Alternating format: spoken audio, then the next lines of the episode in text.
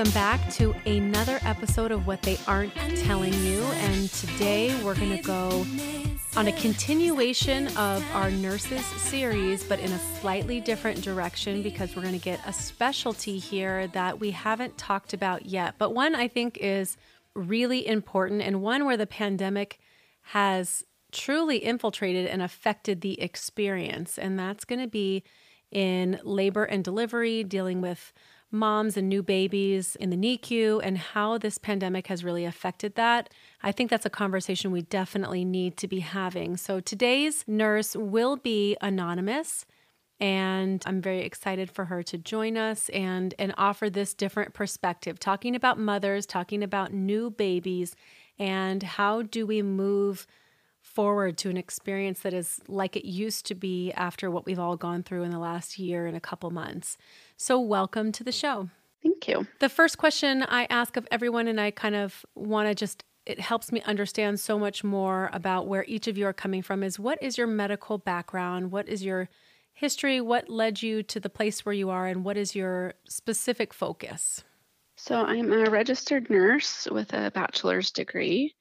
My background I've worked medical floor, I've worked home health care, most of my time has been spent OB specific. Did that answer all your questions? Yeah. And in what context do you currently work? So I currently work in OB with new moms, new babies, um, and NICU. And this is all within a hospital setting. Has that been the majority of your nursing career, all in a hospital setting? The majority, minus a little bit of home health, but everything else been hospital setting. So, the first question related to COVID and the pandemic um, that I like to ask is in your medical experience, in your, you know, with your point of view based on your history, do you think that the fear that was generated through this entire pandemic at the beginning, but all the way through overall, do you think the fear that has been generated about this entire pandemic has been warranted? No, I don't think it has. I think I understand in the start when we didn't really understand the disease, we didn't really understand the process. We're seeing New York and all of these huge issues. I understand where that fear kind of started from, but I think we could have stepped away from that long ago. And at this stage where you're working now, do you still see that level of fear in the hospital amongst your colleagues? I would say it's a mix. Honestly, I think the fear has decreased a lot. A lot of my colleagues still kind of believe the same precautions should be in place masks, getting the vaccine, those, you know, limiting gatherings, those kinds of things. But I would say by and large, it's decreased quite a bit. And because you're working kind of in a, a specialty arena that we'll get into, just looking in a general form, at the beginning of this, the first several months, we had, you know, a lot of fear and panic. And a lot of this was based on what was seen in Italy and in New York. And, and everybody kind of thought that each of these hospitals was just going to be ravaged by this. And it was going to be, you know, chaos everywhere. Was that what you guys were expecting back in March, April, May? Personally, no, I didn't really think that it would go to that scale. But yes, as I would say as a medical community as a whole, then yes, that's kind of what they were envisioning. That's kind of what they were preparing for was the hospitals, you know, no room left in the hospitals. And did it ever get to that point? No, I will say we there was a time frame, maybe a couple of months that we were working extra shifts, required extra shifts and floating around to other units in the hospital. And we had quite a few sick patients you know, with COVID and quite a few really sick patients for a time, but nothing on the scale of what was predicted. And have you before in other, let's say, flu seasons or other times like that, have you seen busyness as well? Oh, yeah, certainly. I mean, there's always seasons for every unit, right? That you have to do call shifts and extra shifts and those kinds of things depending on where you're working. But it was I would say it was busier than usual, but also I don't work on those units usually. I was floated to those units during the COVID when we were busy, but that's not my normal area. And who were the majority of the patients that you did see? The ones that were having the hard time? Was it a like a, a pretty typical category of people, or was did you feel this was hitting everybody equally? So I can't speak because when I'm getting floated, I'm kind of helping around the unit. I wasn't taking specific care of specific patients. But from what I saw, it was generally those higher risk comorbidity type of situations. And so March and April come along, there's this panic and all this is happening. Well, clearly there are people ready to have babies and those babies aren't going to stop coming out just because of what's going on. So that's going to continue regardless. What were those first couple of months like dealing with mothers that were giving birth? Now, at that time, this was before they were requiring masks for this process at the very beginning of this, but what was it like? Uh, you know, what was the the climate like, so to speak, at the very beginning of all this? So as far as very beginning, when it started to hit closer to where I'm at, they did put in place those protocols that we were wearing masks, we were wearing eye protection, even on my unit of mostly healthy patients, right? And then, of course, the policies rolled out that they could only have their support person there, their one support person. What happened with COVID positive patients was that if they were well first it was that they were suspected right because we weren't covid testing every patient when they came in so if they were suspected they have a fever or any other symptoms then we would put them on covid precautions then it turned into we were testing every every mom that was coming in so we knew ahead of time or during her stay if she was covid positive or not mm-hmm. at the very beginning what was happening and this has since changed but at the very beginning, what was happening is if they were COVID positive or suspected, they were separated from their babies. Their baby was put onto a different unit under precautions as well.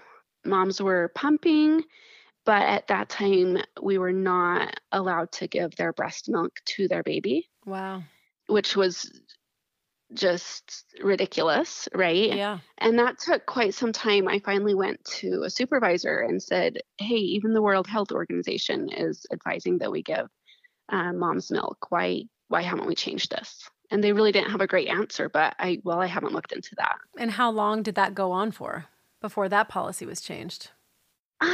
Uh, it's hard to remember back. I would say a good month maybe maybe even longer than that maybe six weeks four six weeks. And to the people who are listening who understand you know I'm, I'm a huge advocate for breastfeeding. I you know did extended breastfeeding with both of my kids. To people who don't really understand those first few weeks are so crucial. In fact the first few days can be crucial to whether or not especially for a first time mom whether or not a baby can latch find the latch or be able to get into a comfortable breastfeeding rhythm. And this type of imposition, this type of derailment from that natural process can absolutely make the difference in whether or not that mom will be able to breastfeed that baby at all. And people try to say this is just a simple, oh, it's just, you know, a couple days or a week or whatever it is. It's such a critical time for that new baby to be there with the mother, especially for the breastfeeding journey, which is supposed to help and we know helps. Dr. Bob and I did an episode on this on the vaccine conversation, talking all about breastfeeding and the disease reduction as a result. That this would be the most important time to be making sure that babies are getting that milk. And so this is the kind of thing that would like personally infuriate me just because I I'm just such a huge advocate for breastfeeding and there are already obstacles in in the line there that make it hard for some moms. Why add something else like this that could totally change that child's life moving forward because now they're going to not have that same level of protection that they would have had from the milk to all the other things going around. Oh, absolutely. Because a mom's breast milk is specific to her baby, right? Exactly. The sicknesses that mom's had, the diseases mom's been around, the germs that mom's touching, those are going into her breast milk and offering that protection for baby, right? So why would we not want baby to have those COVID antibodies? It makes no sense. And again, it totally sets up that mother for having a struggling relationship with breastfeeding, especially if she's a first time mom.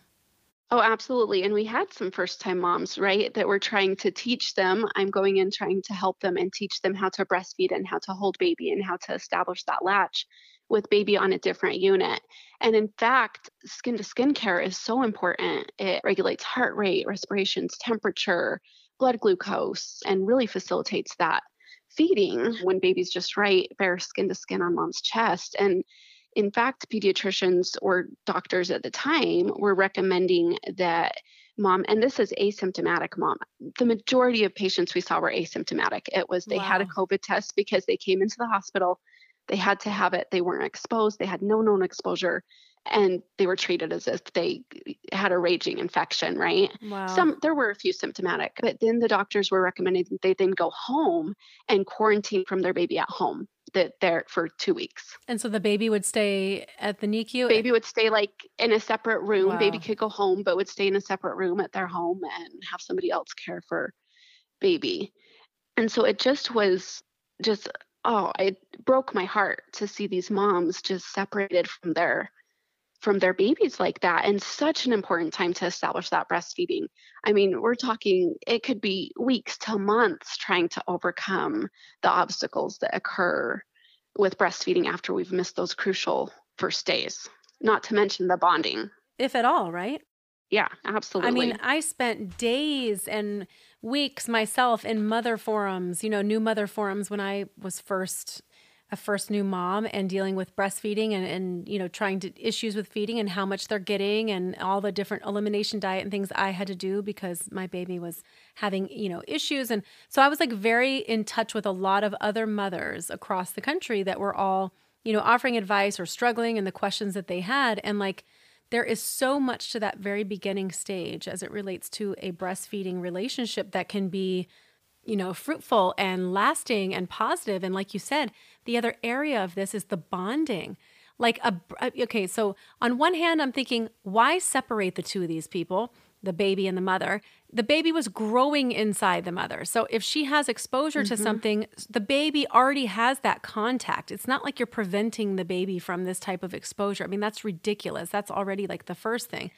The second thing, this baby's coming out into a new world that they've never seen and never experienced. And it's overwhelming, and there are too many senses happening, and everything's kind of heightened.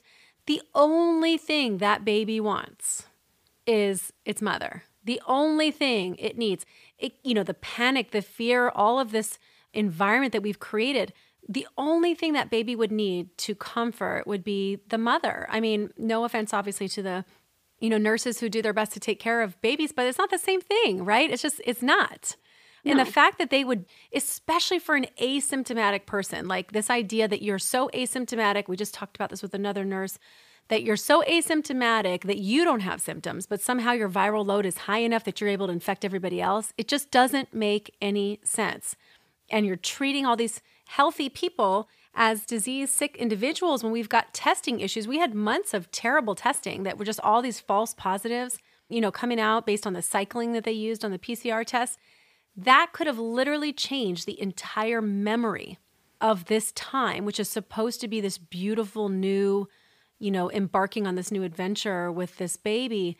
I mean, I same like you, it broke my heart to see these people going through it at this point, and that's even before the masks and then only letting somebody in and all the things that they've changed. I mean, just from mother to baby, what they did to set up that wall in between them when it was not necessary and was not warranted is criminal. Yeah, yeah. I mean, it was it was horrible. And I will say we have, you know, it's been quite some time that we've moved past that. If mom's asymptomatic or actually i've only seen one mom that had to be transferred to a different floor because she had more severe symptoms and she discharged home maybe two days after her baby not too long after her baby.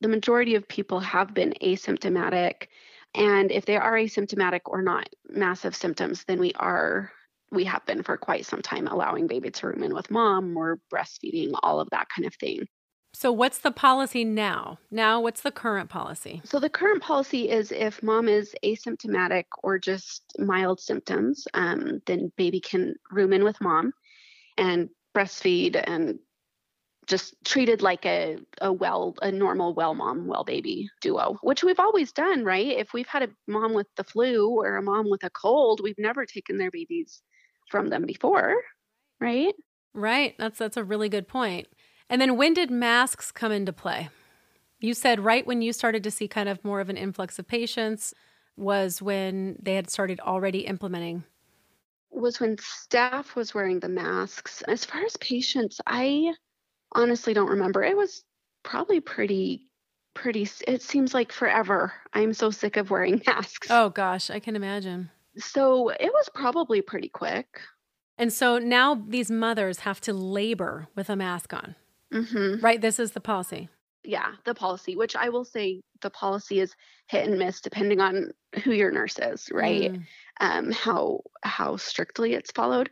But if somebody comes in the room, right? If there's no staff in the room, then you can have your mask off. If staff comes in the room, then you're supposed to put your mask back on. And again, to any any women listening right now that have labored, like right. the most important thing that you need is air.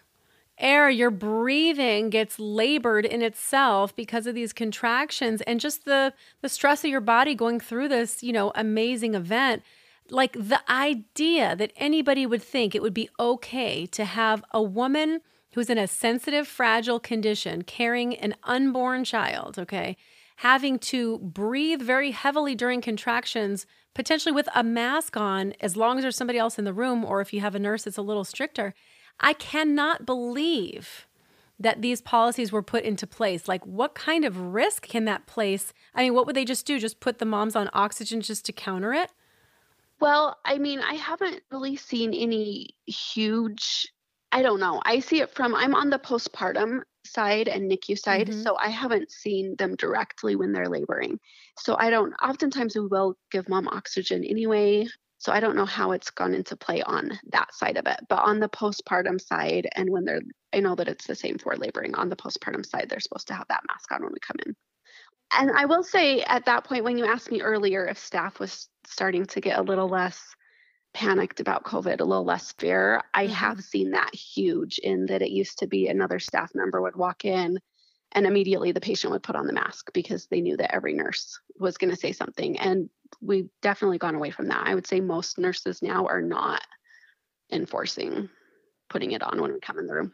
Was there a discussion amongst nurses and your colleagues about this whole policy when this whole first came out? Let's say we've got women who are, you know, being t- babies taken away from the moms, and then we have the, you know, the mask policy, and then only allowing one person in there. What was the discussion amongst your colleagues and you guys? Like, what were you guys thinking after you have seen and been a part of this process before all of this, knowing exactly what's needed to make a mother feel comfortable during this time.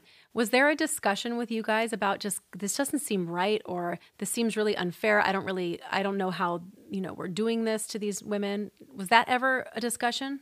Yeah, so I would say masks, the majority of nurses felt fearful enough that they were wanting patients to put on the masks. They definitely thought that everyone should be masked the minute you walked into the room. Um, as far as babies being separated and not giving breast milk, we were pretty universal on the same page of babies need to be with their moms, babies need to get the breast milk. Well, that's good. It's it's nice. I mean, obviously, you would imagine anybody would feel that way after knowing, you know, kind of just seeing women all the time the way that you do in this circumstance. Is they're very fragile. I mean, that's like the best way I can describe it. As it relates to the support person thing, when that first policy first came into play, I mean, I think there was even a brief time where they weren't even allowing a support person at the very beginning of all of this. But once they were allowing somebody, what was that battle like for those who needed or wanted more people there? So I would say our hospital, and I think probably our area, we were never not letting a support person in. There always was a support person could come.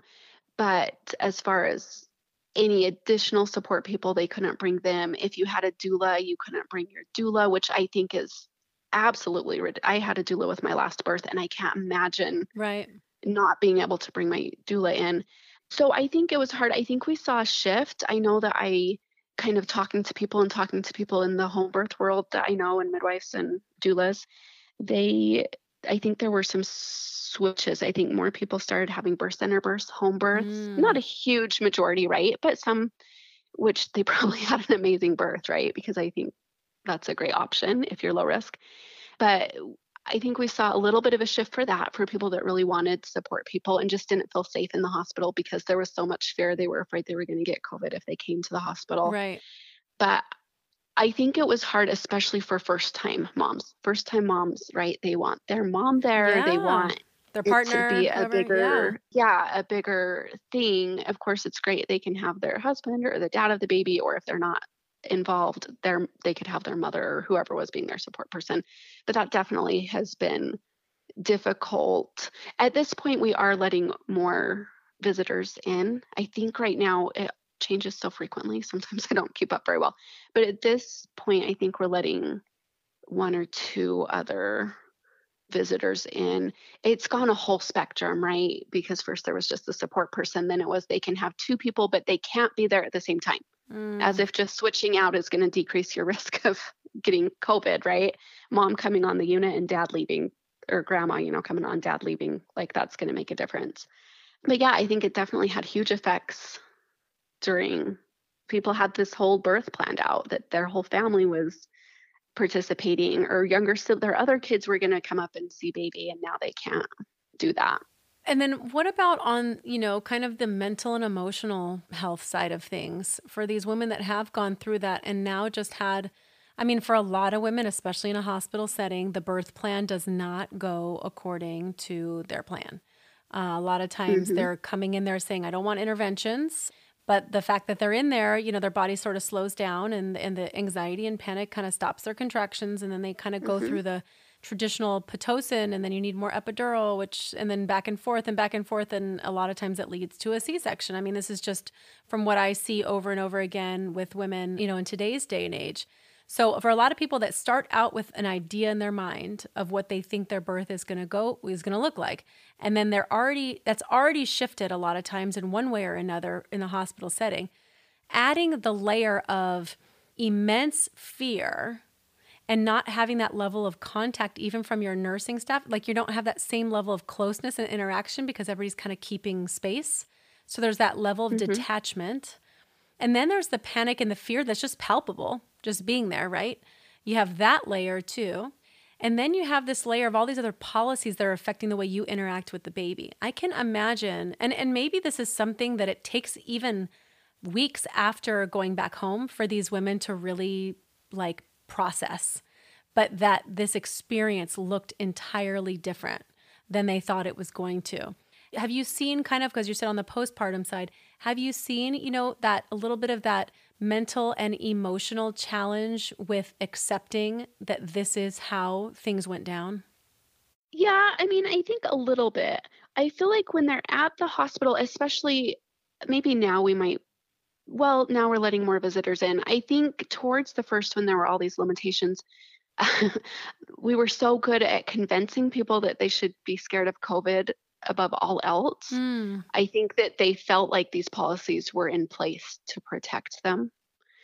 And I think where you would see that more is a little bit further down the road. I think I saw disappoint I saw disappointment a lot that their mom couldn't come and that their other babies, you know, their other children couldn't come up and see the baby. But I would suspect that they would have that feeling a little bit further down the road and I don't know. I just from what I saw, I didn't see like an increase. Yeah, I mean, like you said, it yeah, it takes some time sometimes to.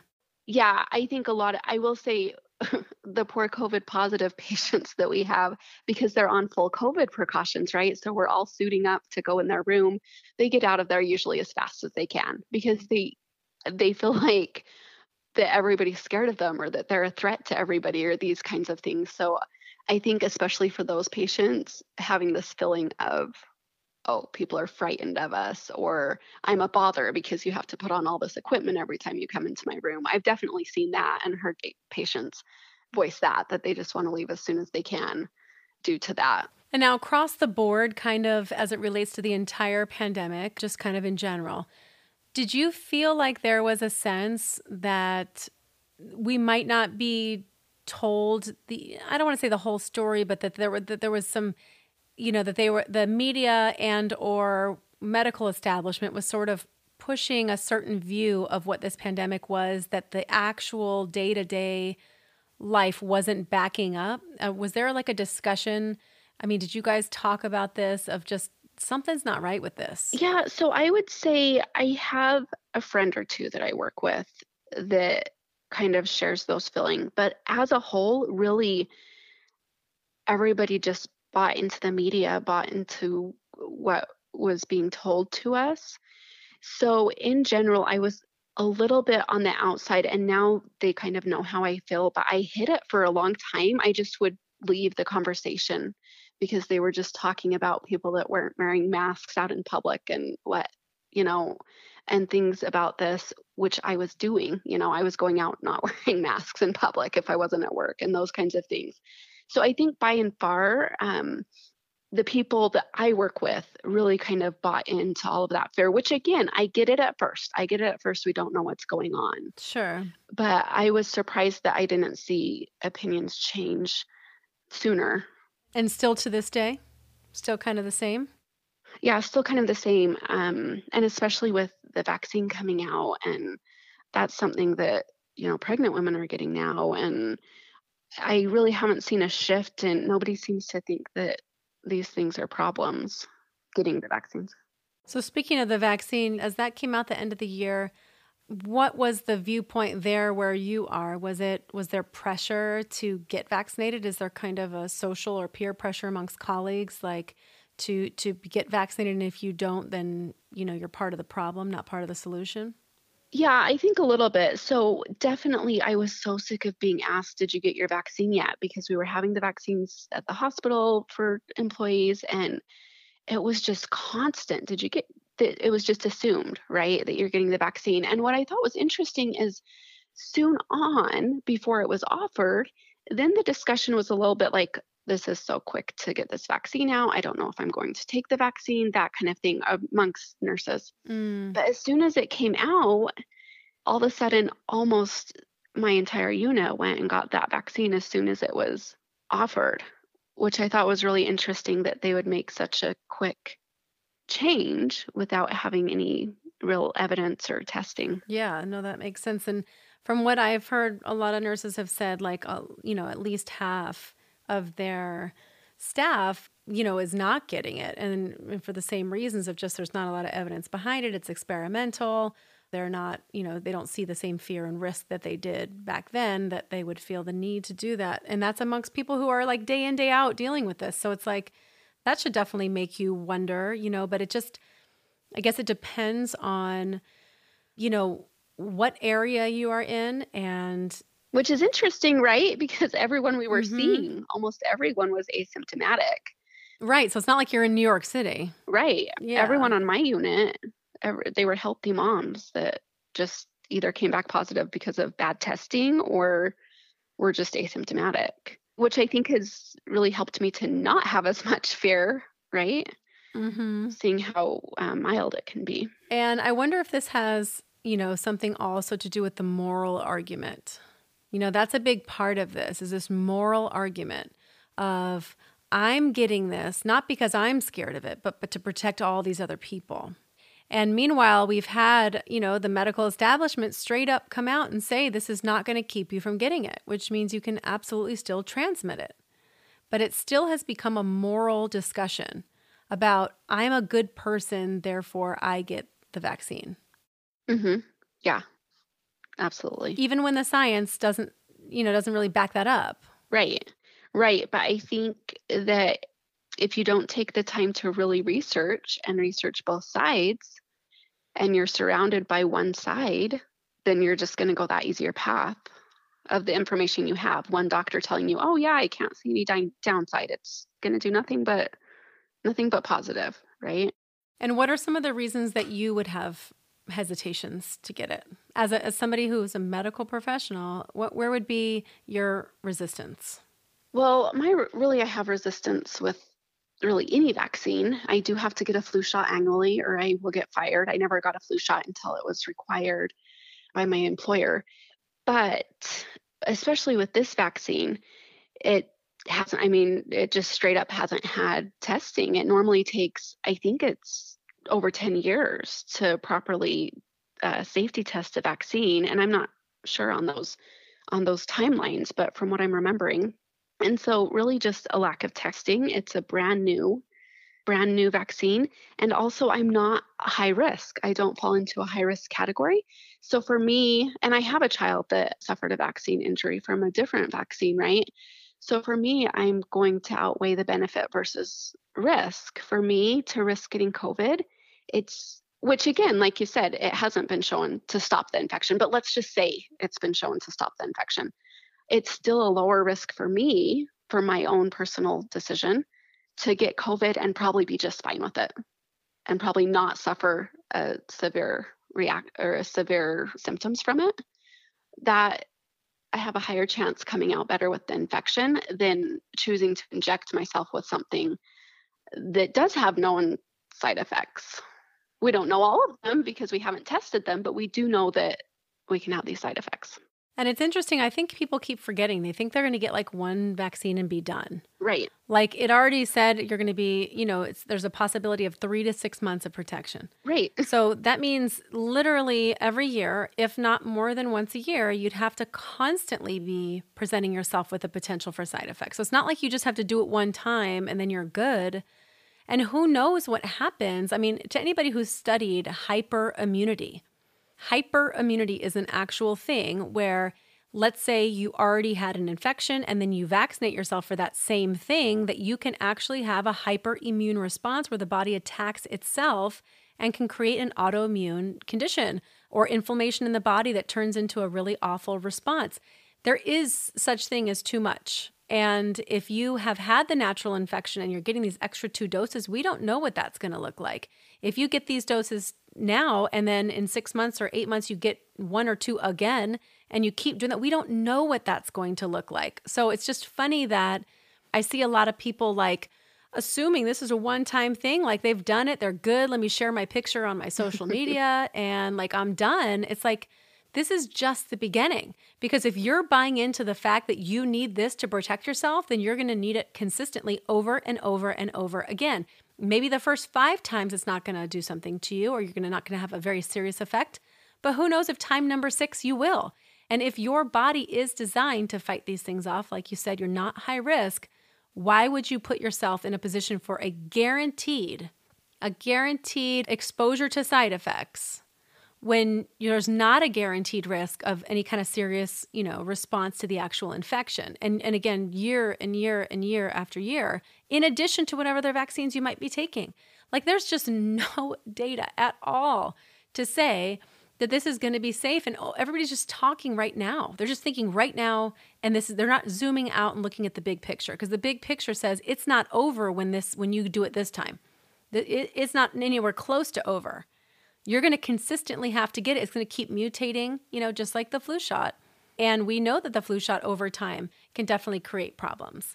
So it's like, it's just funny to me that that discussion is not about the long term, not just with side effects, but about whether or not this actually is, you know, has efficacy over the long term and whether or not how long your protection even lasts. Like nobody's even talking about it. It's just, it's unreal to me to think like, yeah, once you're vaccinated, you can go back to society for how long?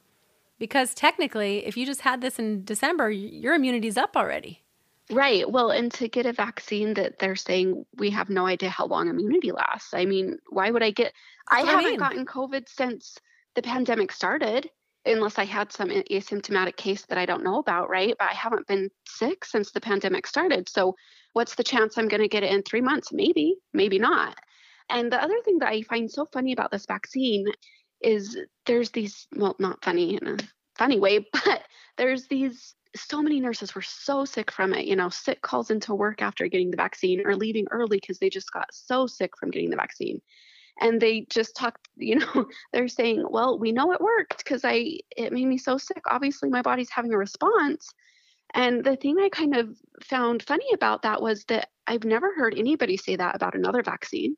Nobody's gotten the flu shot and said oh, good, I know this worked because I got sick, right? They usually feel fine. Well, right. And if your body got that sick having it, it could have also gotten that sick or less having the actual infection, which you wouldn't have needed the vaccine for anyway. Like right. the whole point of the vaccine is to not get sick. That's the whole point. Right? Absolutely. And then so many of these people are getting reinfected anyway after. Right, the breakthrough cases. Yeah, yeah. absolutely. The, the, the, very rare, the quote, the quote, rare cases that this happens, but it happens so much that they're talking about it. that we're not counting anymore unless they're hospitalized, right? I think is what I heard. um, so the last two questions I want to ask you that I ask everybody also because I find this to be sort of interesting, just kind of on a ideological standpoint here. The first one is looking back on the last year and three months, what lessons or realizations or whatever have you had kind of after seeing everything play out the way that it did? Like, how has it changed you? Uh, like, what have you learned? Ooh, so this is kind of more on a, a personal level than in the hospital because I have I really don't have a lot of control over the hospital. I, I can do the best that I can and treat my patients with love and kindness. And that was something I was kind of shocked about too, is how scared these nurses were of the COVID positive patients, mm. you know. Mm. And I really tried to keep my care exactly the same, stay in the room as soon as as the same amount of time I would with any other patient, do the same amount of education. But what I really learned was how important it is to advocate, how important it is to stand up for what you believe in and advocate for yourself as well as other people I really got involved in a lot of the school rallies and school boards over the forced masks in school for my own kids. And I got involved with a lot of rallies and protests over the mask mandates and just the emergency orders that the governor had put into place. And that was something that I really learned was have that I need to be an advocate, I need to be involved. I can't just sit and watch it happen because look at where we've gotten from sitting and watching it happen and just doing obeying just obeying anything that's given no matter how nonsensical it is. Right. So that's what i've really learned is to really stand my ground and advocate. Yeah i think that's a valuable lesson. And then the last thing i'd ask is to somebody who's still really scared and fearful and either doesn't leave their house is still wearing their masks to the person who still is afraid to be part of society, what would you say to them as a medical professional to sort of ease their mind? What would you say? So, I think the thing that occasionally gets pushed around, but you don't hear it very often, I think the most important thing is just looking at your health. You know, taking vitamin D supplements and zinc and eating healthy foods, cutting out processed foods, cutting out sugar, exercising, just really taking charge of your health for one and really thinking of your mental health and emotional health because that is one thing that I've seen, right? Our PEDS units have been pretty empty, but I feel like we have had a lot more um, PEDS or adults. And again, I don't work in those areas just from what I've seen with mental health conditions, right? And suicide attempts and those kinds of things. So I think you have to look at your whole picture of physical health, mental health, emotional health.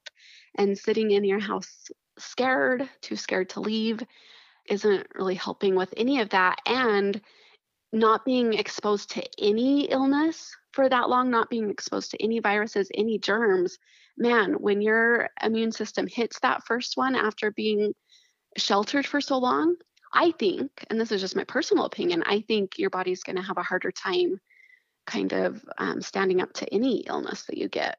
Yeah, and thank you for saying that part because uh, that's another thing nobody's really talking about is how we're taking ourselves away from exposure that we need. And I remember this uh, said early on with the two doctors from Santa Barbara area, I think they were from, where they were talking about the data that they had from their testing and how we cannot stay away from bacteria and viruses because then that basically sets the stage for the opportunistic infections to come across and really take over the body where in other words they wouldn't you know in other situation they wouldn't have. And now that you're so susceptible to illness that it like you said it makes it even harder. So i think that's a, a definitely a medical and scientifically proven concept that everybody has just forgotten but it's a big part of the equation. We can't hide from this stuff forever. We have to be exposed and, and, and, engage with these milder illnesses to keep the stronger stuff from being able to get us, uh, you know, in a much more severe way.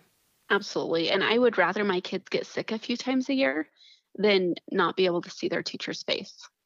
and have to sit with a mask on all day in school. Right? Oh, I agree. That's more important than my their mental and emotional health is more important to me than them not getting sick.